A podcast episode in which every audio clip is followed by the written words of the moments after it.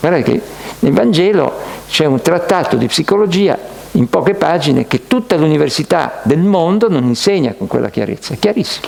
C'è niente da dire né di più né di meno. Ama il prossimo tuo come te stesso. Innamorati di te. Perché? Ma perché sei divino. Perché Gesù ci sta dicendo, io non sono il vostro padrone, il vostro maestro, io sono un vostro amico, siamo fratelli noi. Perché? Perché abbiamo lo stesso padre, ci sta dicendo che siamo figli dello stesso padre. Che cos'è il padre? È divino. Non è il padre, non è il Dio degli ebrei, eh, attenzione, Dio degli ebrei, del Vecchio Testamento, questo è il problema della Chiesa cattolica e forse di tutta la Chiesa, tutte le Chiese, perché il Dio del Vecchio Testamento è una proiezione dell'ego umano nei cieli è il Dio della prepotenza, è il Dio degli eserciti che schiaccia gli altri popoli. È il Dio della vendetta, è il Dio che ha un tale brutto carattere per cui noi dobbiamo dire l'atto di dolore, mio Dio mi pente, mi dolgo, perché peccando ho meritato i vostri castighi. Cioè una pulce si comporta male e Dio, l'infinito, lo schiaccia con i castighi, prima cosa. Secondo, questa è tremenda, ma soprattutto perché ho offeso voi cioè Dio, cioè la totalità dell'universo, si offende perché una micropulce di una micropulce si è fatta una sega. Ma è questo che si insegna.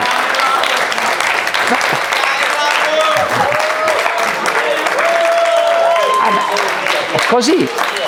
E si è fatta una sega perché questa è la biologia che Dio ha messo dentro l'uomo. Dentro ogni organo, qualunque nostro organo, ha dentro la motivazione ad essere usato. Allora quell'affarino lì serve a due cose, una fare la pipì e quello lo usano tutti, l'altro è un'altra cosa e lo usano tutti anche. Solo che il potere dominio nel mondo sa benissimo che quella, se la fai, la blocchi, è la forza più forte che c'è, cioè blocchi l'istinto più grosso che c'è nell'essere umano. Quando tu blocchi l'espressione sessuale di un essere umano, ce l'hai in pugno per tutta la vita. Ne fai un essere prigioniero in competizione, in lotta con se stesso, cioè con i propri impulsi, prigioniero, in, in, in, latino si dice captivus, che vuol dire cattivo, c'è niente da fare, un essere oppresso sessualmente è un essere cattivo, sadico, violento. Questa è la verità. Quando la Chiesa dirà questo, io frequenterò di nuovo la Chiesa. Finché non diranno questo, non c'entro più. Questo devono dire. Non basta chiedere scusa di certe cose, bisogna chiedere scusa delle ignominie che sono state prodotte fino a qualche anno fa e probabilmente ancora adesso. Guardate, Reich è chiarissimo su questo. Lui non poteva curare, si è reso conto, pur avendo infinita compassione, che non poteva curare preti e suore. Perché è talmente forte il senso di colpa nei confronti del sesso che non c'è un cacchio da fare. Il corpo si blocca. Non è vero, oggi sappiamo che si può curare anche quello, però bisogna dire la verità e bisogna dirla ah, con serenità Ecco, i preti veri la dicono. Poi ci sono quelli che sono nella maschera, ma un prete vero è una persona integra e non può imbrogliare le persone, gli altri, le deve dire. Ecco. Va bene, vi ho detto alcune cose che sono secondarie, ma possono avere anche la loro importanza. Il blocco della sessualità è ben noto che quanto di peggio può succedere a un essere vivente bipede in plume. Allora, adesso vi dirò una cosa che è straordinaria, io non riesco a crederci. Ho visto l'elenco delle emozioni. Io ancora un'altra volta, l'ho visto migliaia di volte, ci sono infinite, adesso ve le faccio vedere. Rabbia, tristezza, paura, eccetera, eccetera, eccetera.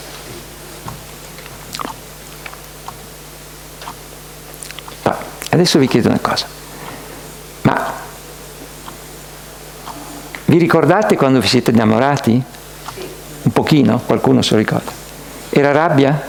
No. Era tristezza? No. Era paura? Era gioia? Solo gioia? No. Okay. Era disgusto? Era sorpresa? Un po', ma non era solo sorpresa. Era stupore. Stupore, sì, ma non era solo stupore, perché mi posso stupire, non avere dentro quella, quella gioia. Era? Si chiama eccitazione, ma a volte si è eccitati anche perché si è diventati nervosi. Era un'eccitazione nervosa e basta? Che aveva un colore specifico o no? Sì. Bene, i greci un pochino si intendevano di queste cose e hanno coniato il termine eros. Quindi era un'eccitazione specifica che si chiama erotica. Allora, ma potete comprendere, se avete un po' di memoria, oppure se, se non fate finta di non capire, perché in realtà avete capito già tutto dove voglio andare, ma vi sembra che questa sia un'emozione secondaria? No. E allora perché nei libri non c'è? Cioè, senza quello non ci sarebbe noi. Non ci sarebbe. Ma allora scusate, come mai nell'elenco delle emozioni non compare? È la più importante. È la numero uno. È quella che muove tutto. Andate da un adolescente e digli, preferisci che ti compro un motorino o preferisci quella roba lì? E dice, ma. Rai che aveva fatto molte confrontazioni con altri, cioè c'era già le ricerche cultura, dell'antropologia culturale, le ricerche di Malinowski, c'erano sulle isole Trobriand per esempio. Le isole Trobriand erano luoghi dove le nevrosi non c'erano. E come mai? Perché non c'era la repressione sessuale. non c'erano pedofilia, non c'era abusi sessuali, non c'erano le solite nevrosi, era gente che addirittura in famiglia si volevano bene. Reich che fine ha fatto? Lo sapete? In carcere, ammazzato, perché aveva svelato quello che è, in altri tempi, una cosa altrettanto grave di quello che cercava di svelare John Kennedy. Quando vi ricordate che fine ha fatto? Cosa aveva svelato John Kennedy? Che si, lo Stato poteva generare moneta senza credere, chiederla in prestito. Amici cari, allora com'è che si fa generare forza dentro di sé senza prenderla in prestito? Quando si lascia che questa forza interiore, che è l'eros, si muova. Insieme a tutte le altre cose, paura, tristezza, gioia, tutto, ma anche quella che è la più potente di tutte. La paura estrema no. Di fronte a una tigre, anche quello sì. Si ammoscia tutto, tutto va giù. Ma sono poche le cose, eh? Ecco. Le altre riescono a coniugarsi insieme. Ecco. Quindi quella cosa che è la più potente di tutti, che nello Stato corrisponde alla capacità di emettere moneta, perché vuol dire che tutte le persone che vogliono farlo possono lavorare. Se c'è la moneta in quantità giusta, nessuno potrà mai mancare il lavoro. Punto. Oggi questo sappiamo. Se l'eros funziona bene, non potrai mai mancare dell'energia vitale per fare le cose. Invece oggi siamo in presenza di giovani che sono così, sfiatati, che non hanno forza, che non sono in grado di fare la minima insurrezione dell'anima. Eh, beh, te credo. Ecco, quindi vedete, bisogna in qualche modo connettere le cose, perché se tengo la sessualità da una parte, metto i soldi dall'altra, eh, metto eh, gli studi sulla rabbia da un'altra parte, gli studi sulla fede e la religione da un'altra, le, non capiscono niente. Reich aveva questa capacità, è morto. Ma ci sono altri che dopo hanno conseguito e oggi noi possiamo salire sulle spalle di questi giganti e quindi fare delle lezioni come questa che faccio oggi che in realtà spero, mi auguro fra vent'anni verrà detto, ma queste sono cose di una tale banalità che cioè, è ridicolo nemmeno parlarne. Purtroppo non è così, perché le nevrosi ci sono ancora oggi, anzi sono cresciute. Quindi mentre una volta i sensi di colpa erano dovuti a violazioni di regole morali, quando Freud ha studiato questi temi, eravamo in età vittoriana, c'era una repressione sessuale che bisognava vedere. E cosa serviva questa repressione? Chi lo sa? Perché c'era? Tenere sotto controllo. E perché? Perché così si creava la figura del lavoratore che lavora, lavora, lavora, che quindi sta in schiavitù. Per lavorare 12 ore al giorno bisogna che uno gli hai tagliato l'eros, perché se no non lo fa. Ma anche il capitalista, capisci, deve essere un frustrato bestiale. Ma chi glielo fa? Anche per andare in guerra devi essere. Per andare in guerra deve essere incastrato vivo. Tutte queste cose devono essere tagliate. Allora la persona che è in contatto con l'eros, con tutta la gamma delle sue emozioni, così come un bambino piccolo, avete mai visto un bambino di un anno come è eccitato in certe volte? Questa eccitazione ha una carica erotica. Una madre che la teme, cosa fa di questo bambino? L'aspetto della passionalità, dell'entusiasmo, comincia a colorare la nostra vita di eros, erotizzante. Quello non andava d'accordo con l'era industriale? No, perché lì, nero industriale, tu dovevi andare con la schiena così. Nessuno che ha una libertà interiore fa una cosa del genere. Non è possibile.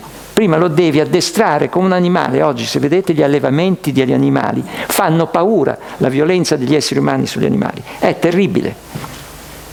I polli, come vengono trattati in certi luoghi, gli tagliano il becco perché non si facciano... Non si... Delle cose mostruose. Quella mostruosità lì può avvenire soltanto in esseri sessualmente, in senso ampio, distrutti, che non hanno più nessuna empatia con niente.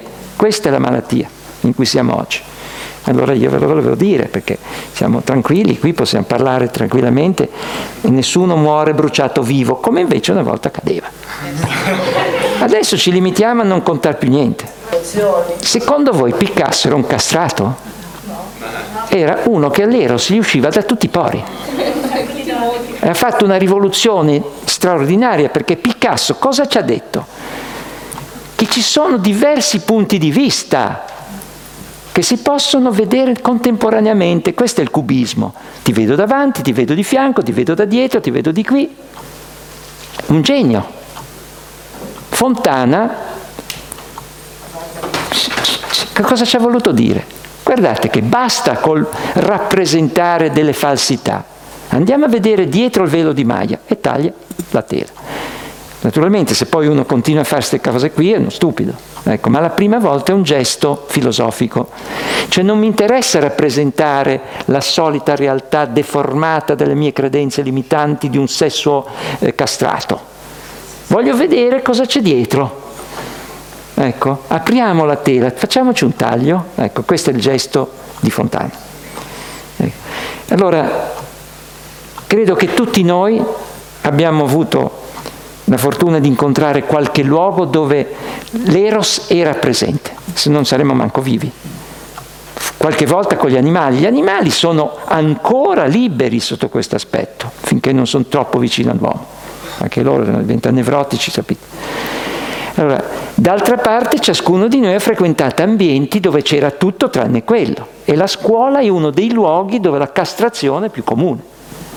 Un bambino entra a scuola che è tutto vibrante d'energia e ne esce che è un nevrotico, purtroppo.